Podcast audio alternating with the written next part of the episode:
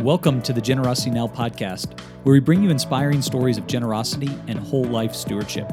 Our goal is to showcase individuals and organizations making a positive impact in our communities and across the globe.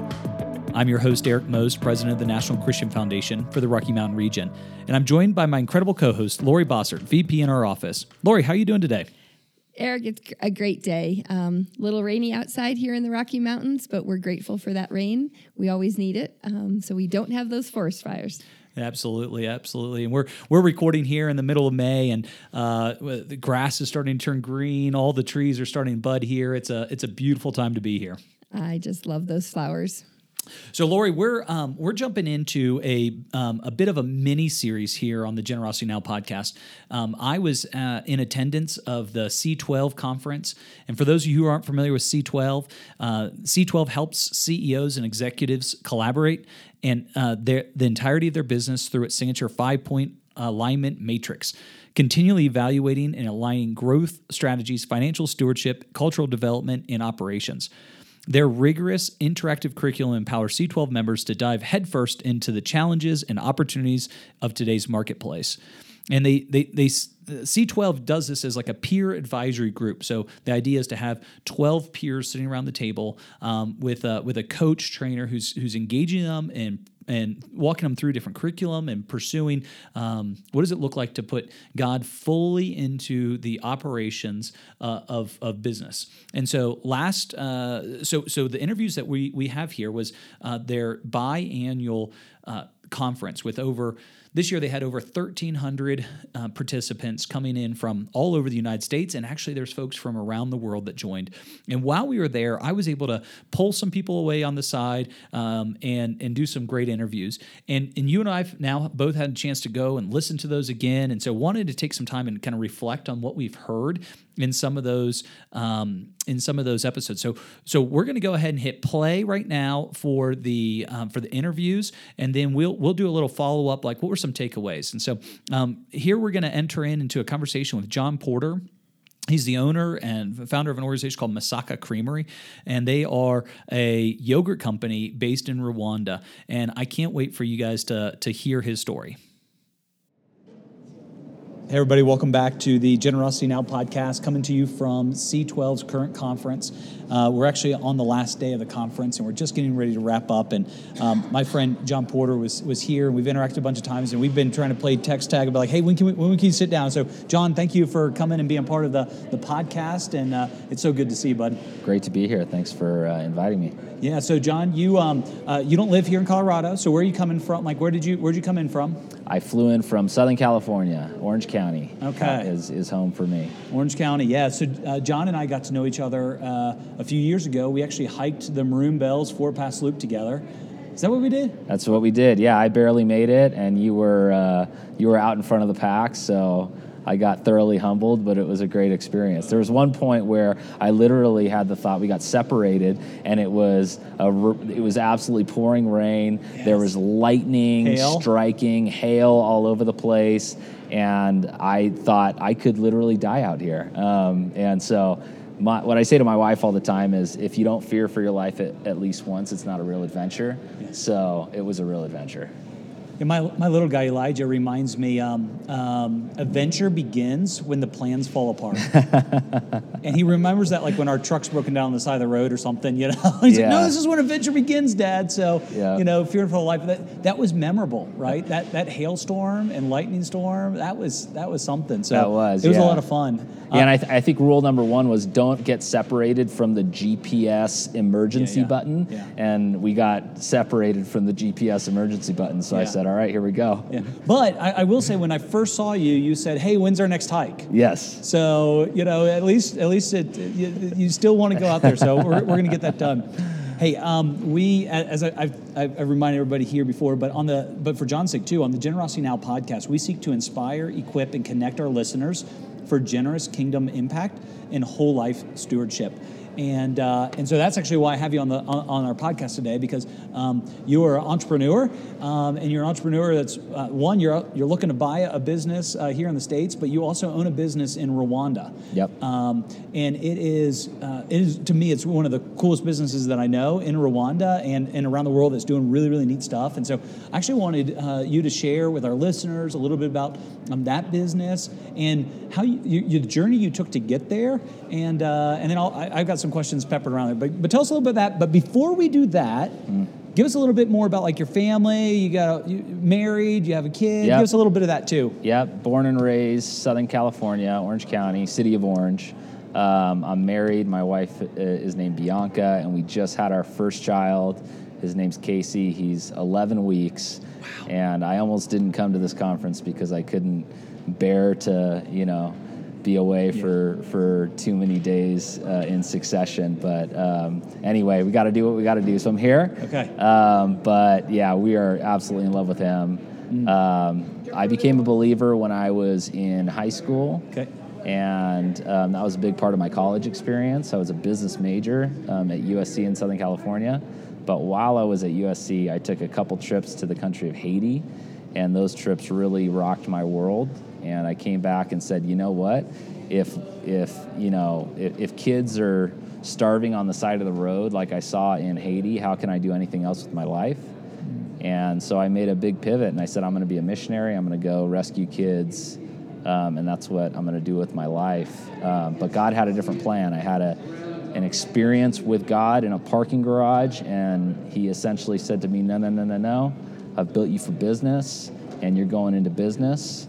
Um, so I ended up in a consulting firm in downtown LA, got some great skills and training, and eventually was able to put my love for the developing world um, and for business together by moving to Rwanda and joining um, a small American owned consulting firm. So I moved out there, did that for a number of years. It was supposed to be just a short period of time, but it ended up being about a decade living and working in Rwanda. And while I was there, I launched um, Masaka Creamery, which is the dairy processing business that I still um, still own and oversee, um, despite the fact that I live back here in the U.S. Wow. Okay, and um, now Masaka Creamery is I've not been there. I was hoping to actually go this summer. Um, the schedules didn't align, and the U.S. passport system is like really messed up right now. I'm sorry, sorry, U.S. government for saying that, but uh, if you're listening in, but like we put in for our passports, and our boys aren't coming anytime soon, and so that's not going to work out. But um, one thing I hear about, and I've actually seen some videos about the the, the factory of Masaka Creamery, is uh, it's a it's a very quiet factory, except for an immense amount of laughter. That's absolutely, yeah, it's absolutely true. All right, so there, but there's a uniqueness to that. So tell us why. Is it just because you don't allow talking there? What's going on? So Masaka is a unique business in the fact that we are a majority deaf company. So we currently have about 50 employees, and about 30 of those employees are deaf Rwandans. It's so cool. And I hear they they rag on each other all day long, and that's why they're laughing. You hear you come in and you hear laughter, and they're telling jokes and, Oh and yeah, things like that. Yeah, they are the most um, joyful, life-giving people I've ever met in my life. They're hilarious. They're constantly joking. Um, they love to have a good time. Yeah. Um, I think they're the they're the most wonderful community people um, in in Rwanda that I've come across. So uh, a lot of different need in Africa and Rwanda specifically. How did you land with the with the deaf community and this this yogurt company to buy? Yeah, well, I was starting the business, and at about the same time, I was I was launching um, this um, dairy processing company. I was also um, involved with a rescue organization um, that was helping to support a woman who was deaf. And because she was deaf, and she wasn't only deaf, she was also languageless um, or in other words, she couldn't read, write, speak, or sign. She really just had no ability to communicate with language in any form.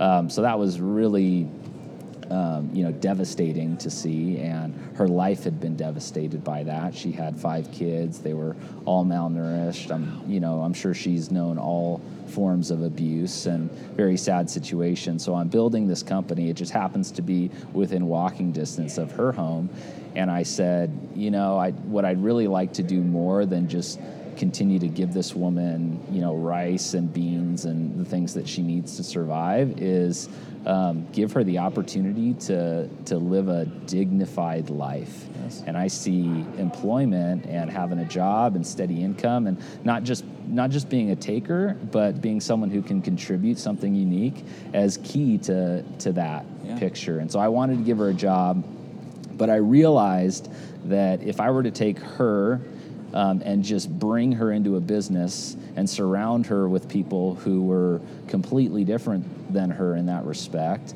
it would be no different than her current life. It'd be a little bit better, perhaps. You know, she'd be making money, but she'd still be completely marginalized and isolated.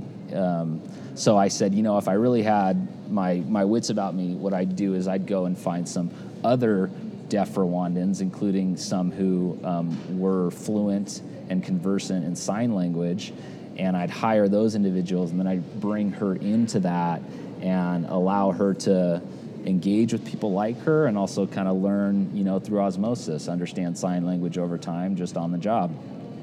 And then I said to myself, wow, that sounds like a great idea, but heck no, am I going to do that? Because it's hard enough to start a business, yeah. much less in Africa as a foreigner. And you know i don't need to make things more difficult for myself than they already are. So why don't we revisit that in five to ten years? And um, long story short um, god threw a barrier into the midst of the early development of this business. And um, it ground the whole process to a halt and I was just about to make a bunch of hires in our production department when this it was a dispute with our landlord came out of nowhere. Wow. And um, after spending three weeks trying to resolve this dispute, I decided, hey, maybe I should pray about this. Um, I said, God, is this barrier from the devil or is it from you? And I just sensed him say really clearly to me, this one's from me.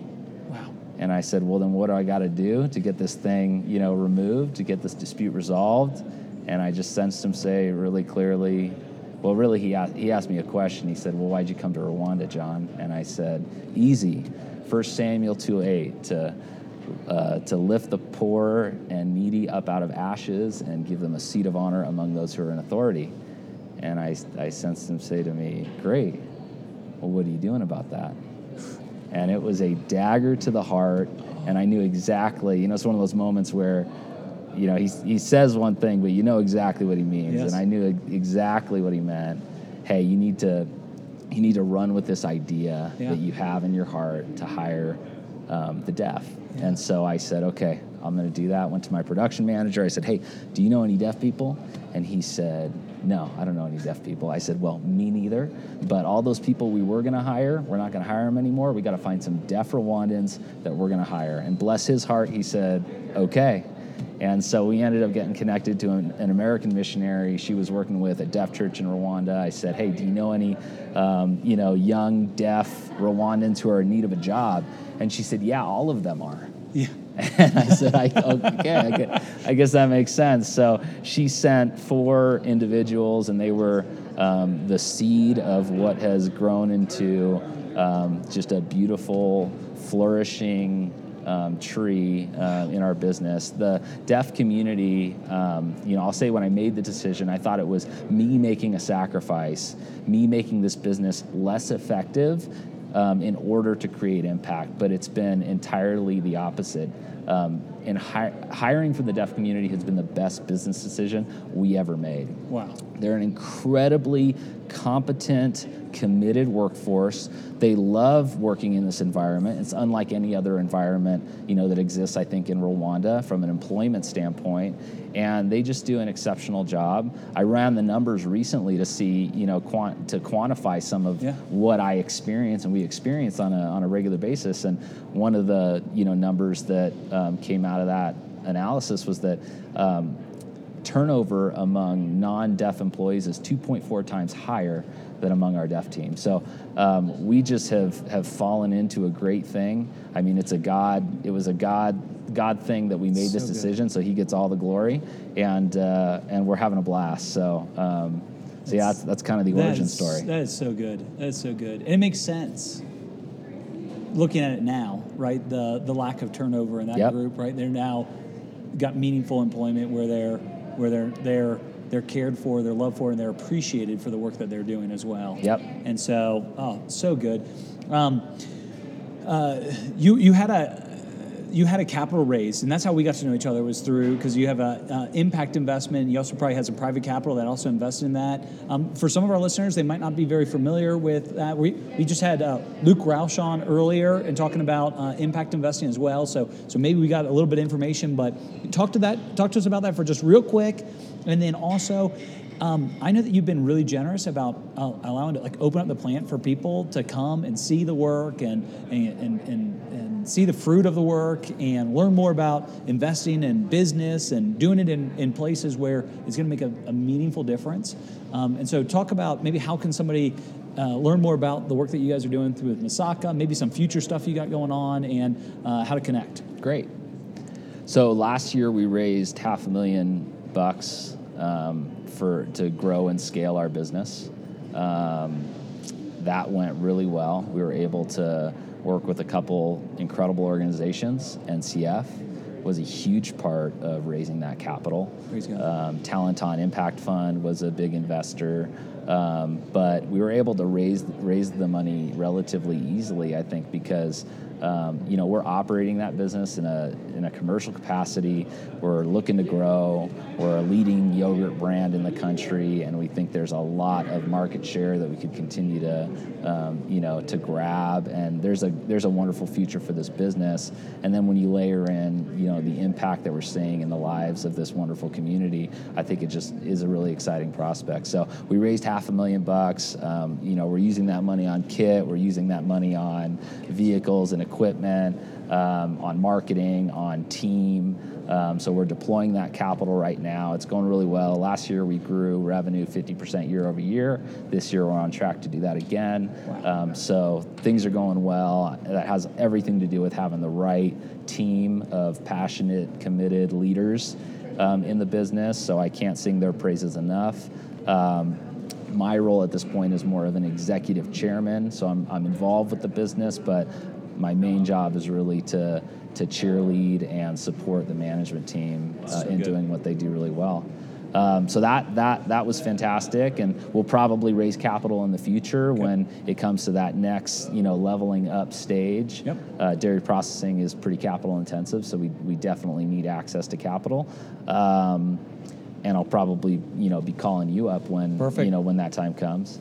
From a from a visiting um, the facility and actually seeing what we're doing and interacting, um, you know, with our employees and this team, we're we're open doors. Um, I think that one thing that's become really clear to me over the past really year or two is that um, I'm not just a steward of capital. I'm not just a steward of this business or of you know these these lives. Um, um, you know, of the employees that we, we employ, but I'm actually a steward of the story Yes. of what God caused us to do and the impact it's made on our business. And um, I've always kept a pretty low profile, but um, I've decided, you know what, I need to, I need to um, stretch myself a little bit and be more proactive about sharing what's going on there, um, and it's going to glorify God, and hopefully it'll encourage other businesses to get serious about hiring, um, you know, unique people groups Yeah. like the ones that we have the pleasure of working with. So I'm gonna um, jump in there real quick. yeah. Like uh, we talk about this on the on in my blogs that I write and on this podcast. Stewardship of your life, your labor, your influence, your finances, and your expertise. And you have really leaned in heavily on on, on all of those actually.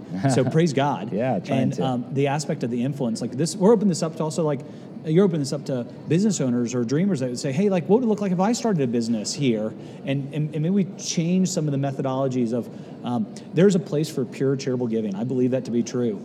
But there's a lot of things that pure charitable giving are not going to fix, and it requires business, it re- em- employment, and things like that. So love that you're you're willing to to, to be that example too.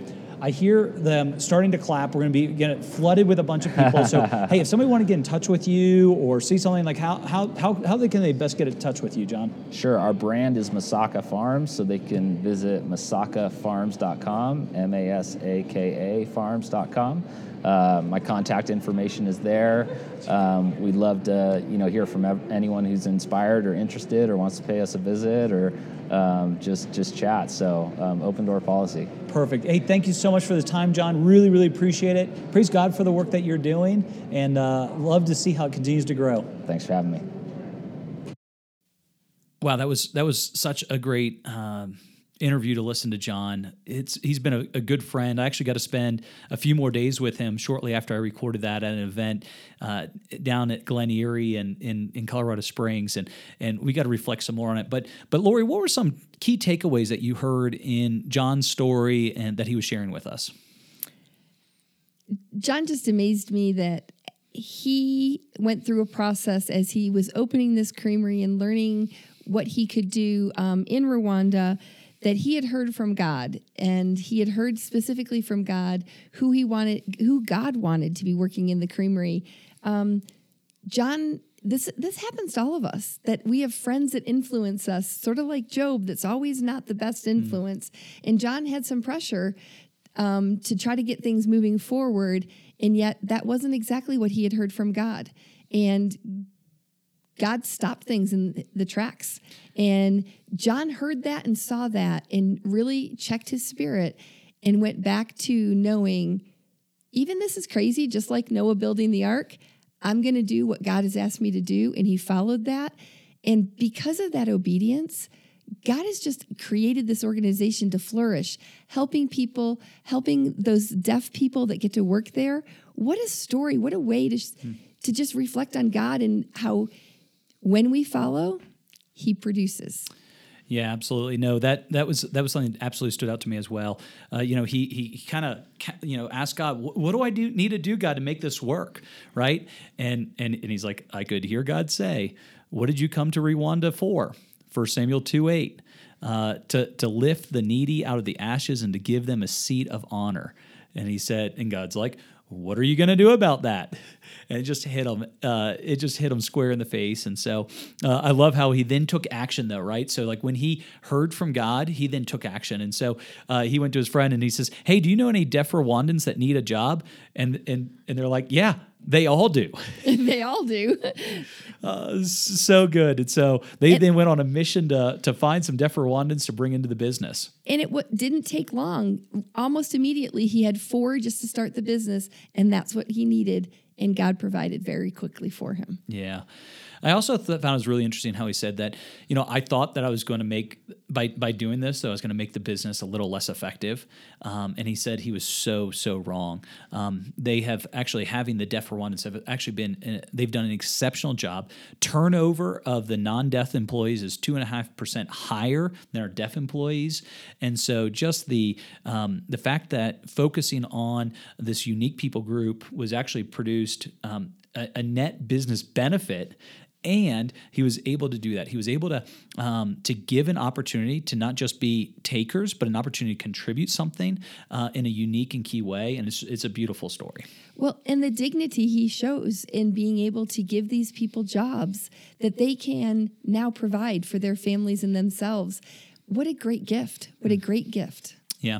You know, something else that stood out to me was um, the impact of going on a mission trip, though, when he was in college. Uh, he talked about going on a mission trip to Haiti and how um, seeing the starving kids on the side of the road, it really made an impact on his life. And he, he thought, um, he thought he was going to go and, and, and become a, a, missionary, become, you know, go into a formal, you know, pastoral ministry of some form. And, and, and again, he heard from God and he said, no, I've, I've made you for business.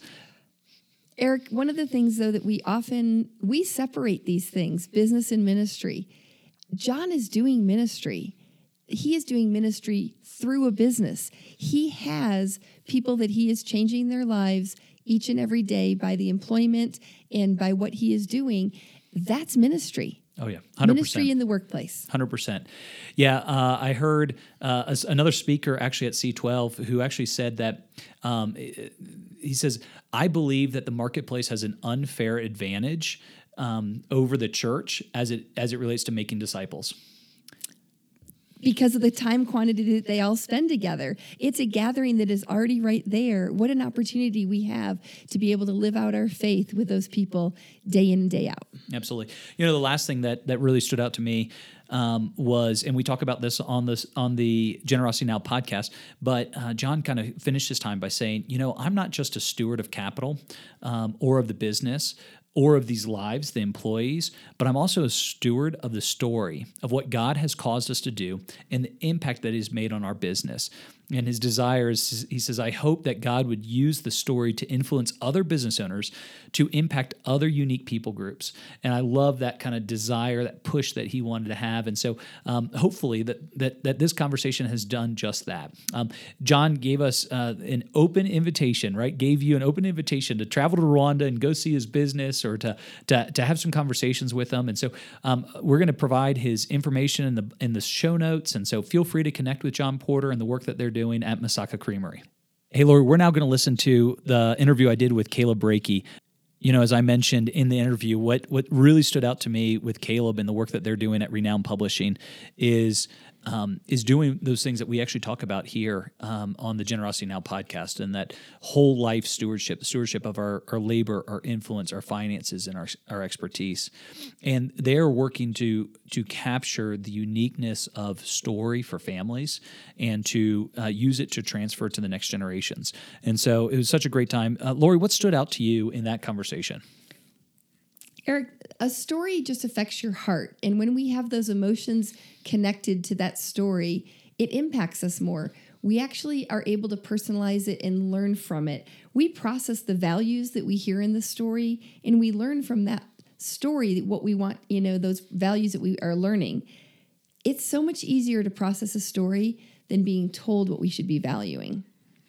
Yeah, absolutely. I, I remember uh, Caleb said that values can be caught um, and not taught, and to do that through story is is so very powerful. Right. And the amazing part about this publishing idea is that means the matriarch and patriarch can actually pass those stories down in written form for generations to come. That the generations, they hear the stories and they know them, but then they can actually go read them. And that's the part that is just so neat because it gives the roadmap for the family for generations to come of what grandma and grandpa, you know, had told them, and it just continues that legacy on for years. Yeah, as I as I even also mentioned in the you know in my conversation with Caleb was you know like I see this right now like how my my father is wrestling with story and to get his story told for future generations to know. Um, it, it's it's not the story about him and my mom per se. It's actually the the story of the redeeming work of our Lord Jesus Christ, and he he desperately wants that those values to be transferred to the next generations and and and, and following. And yet you know because he's he's dealing with parkinson's and things it's like hard for him. I i i mentioned i tried to introduce him to storyworth and and that was an easier way to do it but it requires him to be thoughtful about how he wants to tell the story. Where um, whereas uh, the work with caleb they're kind of doing these interviews and they're helping craft that story. And so i'm going to try to actually connect my dad with them and see if uh, see if uh, one of these uh, published books can could come together that'll help him. You know, he he said that. Uh, Caleb said that history informs, but story transforms, and I know that that my father has that desire, and I and I know that as we we talk with other givers, we see that type of desire, right, for their story to be told. But yet, it's a daunting task to sit down and think about, hey, I'm going to now sit down and behind a computer and write write the story of our life and get the right high points and low points and and all those things. Right. God truly gifts us with different gifts. And these are people, this organization just provides that opportunity for those of us that aren't gifted to be able to put those words on paper. And it's a gift. It's a gift to generations to come. Yeah, absolutely. It's it's also interesting. I can also see it you know, um, it being a gift for the storyteller, as he was mentioning, doing walking their um, family member through this right now, and how like three sessions in, he started crying as he was thinking about seeing. Sometimes the, those dots don't get connected until you start time telling the time, taking the time to to tell the story, and so uh, just think it's a beautiful thing. And so, uh, so if you're uh, you you want to know more about Renown Publishing, um, we we went ahead and put their information in the in the show notes. Please feel free feel free to reach out to Caleb and their team, and and uh, maybe uh, maybe your story needs to be told, or a family friend, or somebody else you can point them to. Uh, Caleb Breakey and the work that they're doing. Hey everybody, Eric Most here with the Generosity Now podcast, coming to you again from the C12 conference. And uh, again, on the Generosity Now podcast, we seek to inspire, equip, and connect our listeners for generous kingdom impact and whole life stewardship. And I literally was just in the hall and I met this guy, Caleb Breakey, uh, and we, we got talking about he, he's the owner owner owner owner of Renown Publishing and the work that they're doing is so, so important and vital for transferring legacy in a really unique way. And so I just wanted you guys to hear a little bit about it. We'll have Caleb come back on the show later and we'll do a much more in depth of what they're doing. But just a quick little, little uh, uh, overview. Caleb, where are you coming from? Not today, but normally. Like, where do you, where do you live? Family? And then tell me about um, Renown Publishing. Yes, so long time Whatcom County resident. That's uh, north of Seattle, in okay. a town called Bellingham, Washington. I was a sports journalist. Thought that's what I was going to do. I got to cover the New York Yankees for a year for MLB.com, and God said, "Nope, you're going to write and use your pen for me." And that uh, took me and my wife, who's also a writer, on a long journey of writing books, publishing traditionally, and then getting the call to help others steward their stories. So uh, through Renown Publishing, we're just passionate passionate about helping people steward their stories and their legacies. Uh, we believe that story is the most powerful way to uh, carry values forward. That's great. So um, uh, you were telling me a little bit how you do it. I'm going to tease this out just a little bit. Um, uh, you were describing, I'm like, oh, like I took my, my dad and my, my father-in-law through a thing called Storyworth, which uh, is a really neat, like easy way to do this. It's like low technical, and uh, you send an email and they respond to it, and that's that's one level of getting stories told. But the way that you guys tell story is truly, hopefully, generationally life transformative. So how do you guys go about it? Oh man, it is. It's just like this. It's us talking for anywhere from 20 25 hours but it really comes down to just an hour a week and when you create a safe place, which is what our company does. We create a safe place to talk and ask questions. Uh, and you'd be surprised, very few of us have actually told and unpacked our story from beginning to end. Not the boring parts. Like we, we really hit the highs and the lows, and we look at someone's story the way Hollywood looks at it. You cut the boring parts, you hit the highs and lows, and, and it's almost uh, incredible that all of us have lived a very I would say, formulaic story that's mm. incredibly unique. Mm. And in that story is something incredible that God has done in you and through you. And most people don't know it and uh, we're we're happen to be going through this process right now with my wife's uncle. Okay. And within three interviews, he was crying because he was talking about his daughter who died in a car accident for the first time, really, and unpacking what that meant and uh, how it changed him and his family.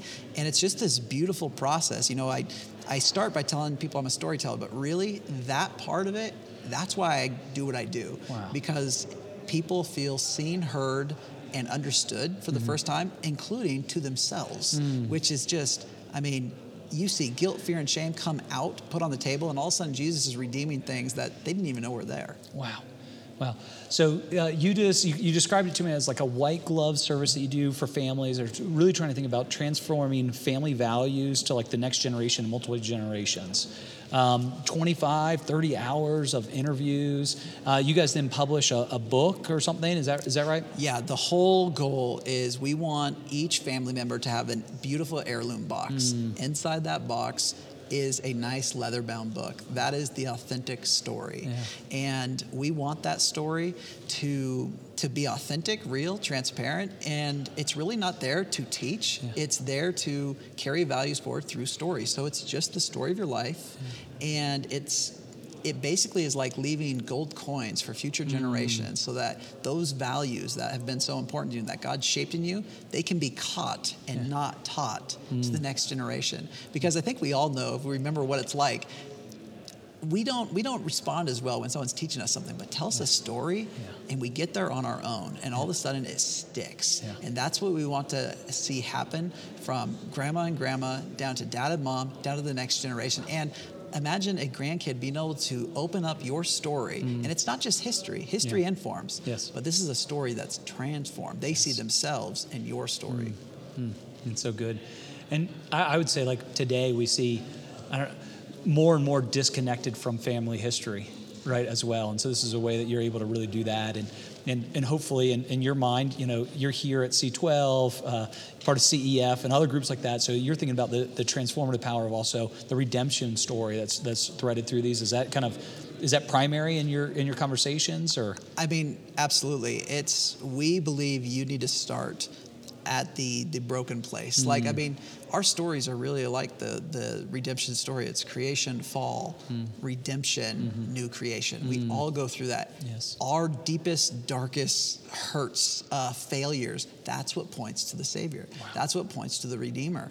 And we have got to the point in society where we almost have this false humility where we're like, no, I'm not going to tell my story. It's about God. We, when we say that, we like to say that it's about God. It's like, well, if you really want to make it about God, tell tell the way He redeemed you. Mm. Yeah, that does mean you may have to talk about your alcoholism. You may mm-hmm. have to talk about your bipolar. You may have to talk about the fact that you had four marriages. I don't care mm-hmm. what it is, but Yeah. Jesus redeemed it. And Yes. and if you share it, someone else is going to see themselves and go, you know what? I think I think I'm going to give this Jesus guy a shot because uh, if he can help if he can help them, I'm gonna I'm gonna raise my hand too. Yeah. So good, so good. Well, Caleb, thank you so much. Hey, if somebody wanted to, they're like, holy smokes, like I've, I've been wanting to do this for my family. Like, how do they get a hold of you? Like, what's what's the best way? you know, go to renownpublishing.com, check out uh, the website, email me. It's just caleb at renownpublishing.com. And I would love to chat with you and, and talk about uh, my own story. You know, I grew up in a very robust family 50 to 75 people at Christmas and Thanksgiving. And uh, when my grandma and grandpa died, the whole family shattered. Wow. And, um, and a part of it is we kind of take for granted what we have now. But if we don't codify, if we don't point to what made us who we are today and why that's important. If we don't carry forward those values, um, some really beautiful things can break very quickly. So, what I want to see for the listener is to to put as much time as attention as we put into estate planning, hmm. wealth transfer. Think about the most important things that you want to transfer and start start unlocking your story. Hmm. So good. Well, thank you so much, Caleb. We'll get back together again. We'll do a more robust one. Love to hear some more stories that maybe you could share. You could white label them for us, but here's some stories that of impact and, and and get to know each other a little bit more. So thank you so much for take, taking the time today. Are you kidding? Thank you, Eric. This has been a blast. You got it. All right, bud.